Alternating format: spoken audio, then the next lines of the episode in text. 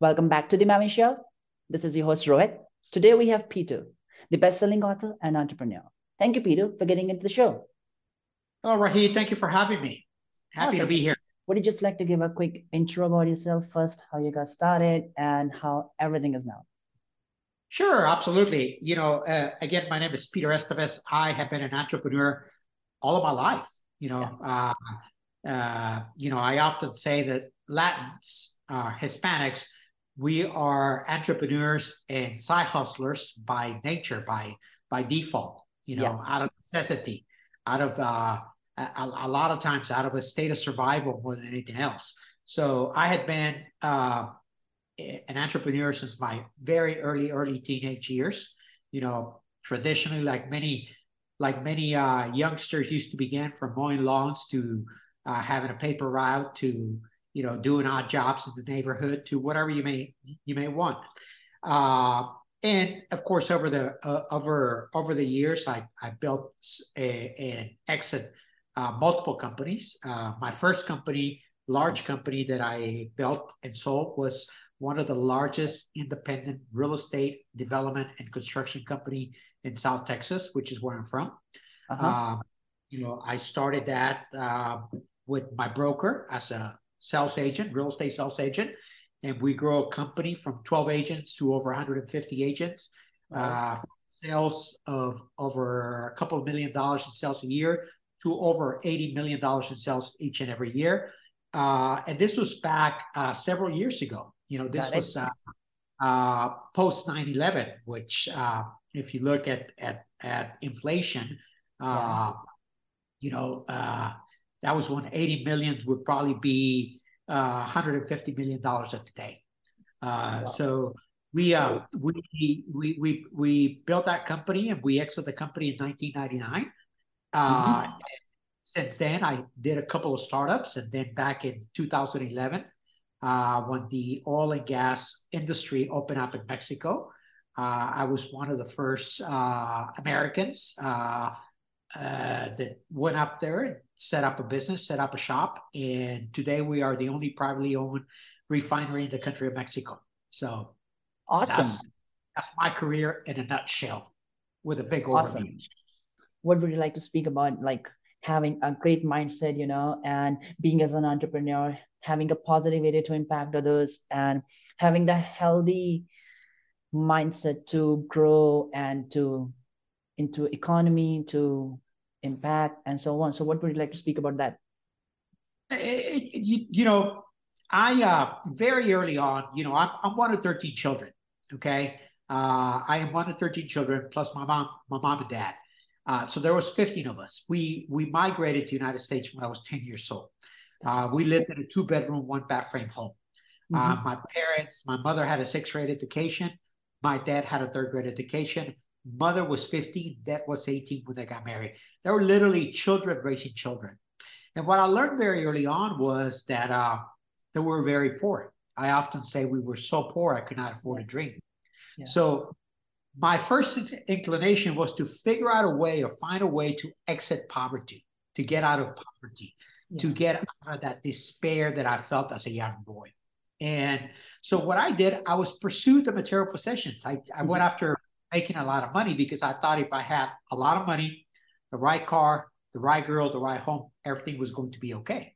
Awesome. So I achieved financial success at a very young age. By the age of 24, I was already running this enterprise that was between 50 to 80 million dollars a year in sales. Uh-huh. But I knew very little about business and I knew very little about life.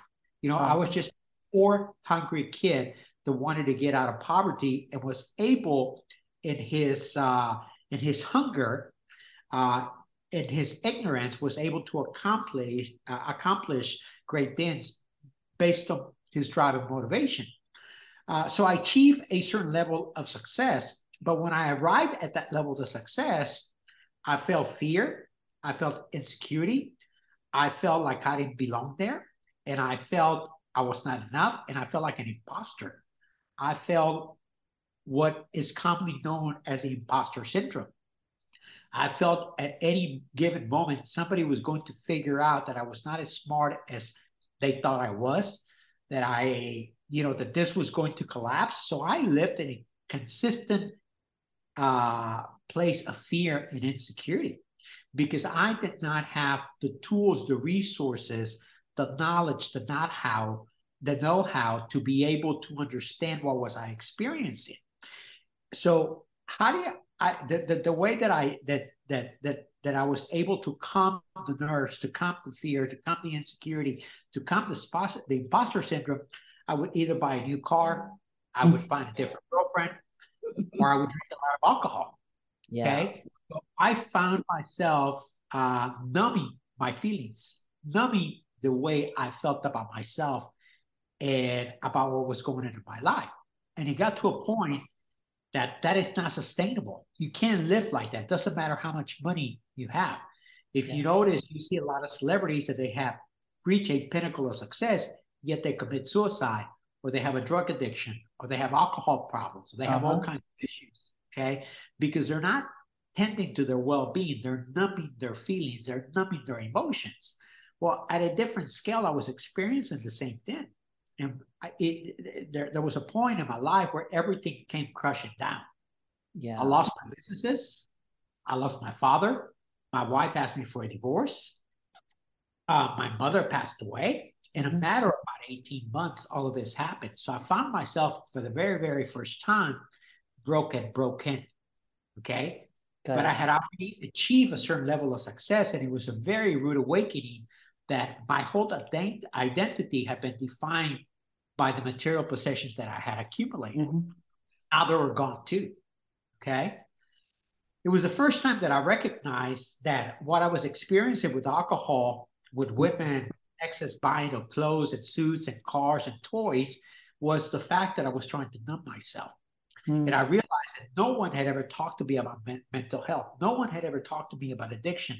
No one had ever talked to me about any of those issues that I was experiencing. And I didn't know what there were. I was I, I was just going through them. So I entered recovery. I've been sober from alcohol for 23 years. Mm-hmm. And when I entered recovery and I entered therapy and I enter a journey of self-discovery, I realized that there was a lot of demons that I was running away from. Okay. Uh-huh. Today, I truly believe that as human beings, we operate from five pillars the physical, the mental, the emotional, the spiritual, and the financial. Uh-huh. We're not tending to those pillars on a daily basis, which many uh, Black and Brown communities live under this state. You live in a state of survival. You just basically, parents work hard. They're just trying to make their bills. They just try to make ends meet, pay the rent, pay the mortgage, keep food in the refrigerator, that's a state of survival. Okay. Yeah. You can have all the material possessions in the world and you can still be in a state of survival. If you feel in fear, if you feel insecurity, if you feel I'm not enough, if you feel imposter syndrome, mm-hmm. you are still in a state of survival. So what I realized was that I had only tended to one pillar, which was the financial. Mm-hmm. I went out and I thought that if I accumulated great wealth, all of mm-hmm. my problems were going to go away. Well, I did that, but my problems were still there. Got it. Although I was no longer broke, I was still broken. I was still living in a state of survival. I was still living the way my parents and society had conditioned me, which was to survive but not to thrive. Okay. Mm-hmm. And although my surroundings had changed, I had not. My thinking was still the same. And I still kept thinking like that 10 year old broken little boy that had migrated to the United States that was abused, lived in poverty. And no matter what he accomplished, he was not good enough. So, in order for me to be able to change that mindset, reframe my story, I had to change my story. I had to tell myself another story. But yeah. I can only do that by taking care of myself, taking care of the physical, the mental, emotional, spiritual, the financial. When I was able to do that wholeheartedly, I was able to exit that state of survival. I was able to become present and available here and the now, and I began to see my life with clarity and possibilities. And now instead of me running away from my problems, from my feelings, from my emotions, I was able to tend them. I was able to take care of them. I was yeah. able to see a psychologist or a psychologist. I was able to go to therapy. I was able to exercise. I was uh-huh. able to uh, have rituals. I was able to create habits, uh, to take action, create habits, habits that became rituals, and rituals that became a lifestyle. Yeah. The only way that you can take to your you, you can tend to your mental health or to the issues that permeate every single one of us on a daily basis is by taking care of yourself, but not just one part of yourself, all, all of yourself. And all of yourself consists of those five pillars the physical, the mental, the emotional, the spiritual, the financial. Does that make mm-hmm. sense to you? It is making a sense to me and to everyone, I guess, who will be going to listen to the show. I think these are the process for the self love, like five core pillars of the abundant life. You know what I mean? Because loving them themselves and loving yourself is something which is much more like it's real. Oh, I, I, absolutely. You don't have the capacity to love anybody else if you don't love it yourself. It's real. You don't have the capacity to take care of anyone if you don't yeah. take care of yourself. You don't have the capacity to be able to raise children or be in healthy relationships with anybody in the world if you don't have a healthy relationship with, with yourself. yourself. Everything That's starts right. with I am. I am I am, I am. And when you are, you are able to be able to create better relationship, healthier relationships. You are able to filter a lot of the noise that is out there in the world. You are able to escape from it because now you have clarity. Now you have possibilities. Now you are present and available. Now you're here in the now. You know, a lot of times we don't see what's going on around us because we are distracted by our problems we are distracted by our pain. So we want to numb ourselves. We rather have hear all that noise and all that chaos. Yeah, that yeah, way, yeah. There's a lot. There's a lot of chaos and noise out there. And there's a big negative society out there, and to be stay away from that, to listen to themselves and to give time to themselves, not listen to somebody else. You know that that matters a lot. I, I, absolutely, and, and I grew up in a generation, unlike you, because you're much, much, much younger than I am. But I uh-huh. grew up in a generation where there was not a plethora of information. There was no YouTube channels. There was yeah, no podcast. there was no Google. There was no social media. There was no YouTube. There was none of that information. So the world really kind of lived in their own little world. Every community, every country, every neighborhood was its own little independent world. And the poorer or the mm-hmm. more impoverished a community was, okay, the less access of information that you would have. So issues like mental health and addiction and alcoholism and sexual abuse and illiteracy and poverty they permeated in those communities because everybody looked the same everybody looked alike no one knew there was other options available in the world yeah okay now we can get on our phone and we can see what's going on in china or in japan or in mexico and hawaii mm. or across the street from us we can see everything we have a plethora of information available to us yeah. which is great unless you abuse it or you don't know how to use it. Yeah. Okay? Reality tools with technology, with information, with social media, okay, is that it can be incredible for you if you know what to do with it. Okay. But if not, it becomes another addiction. It becomes another distraction. It becomes mm. another escapism. Okay.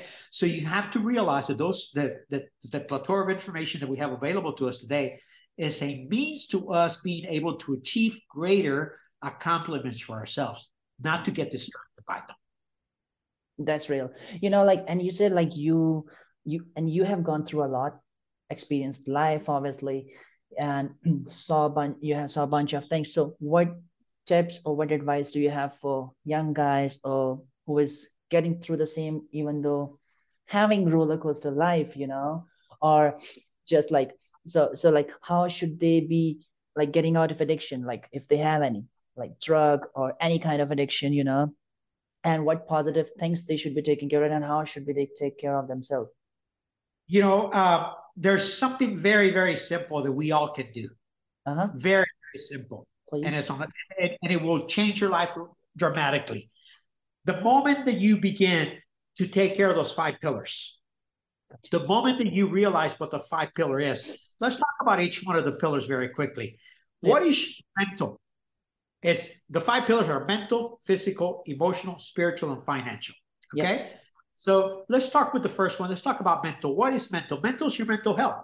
Yeah. What impacts your mental health? Your mental health is impacted by the information you take in, yeah. by the people around you, okay, and uh, by by by how you spend your time.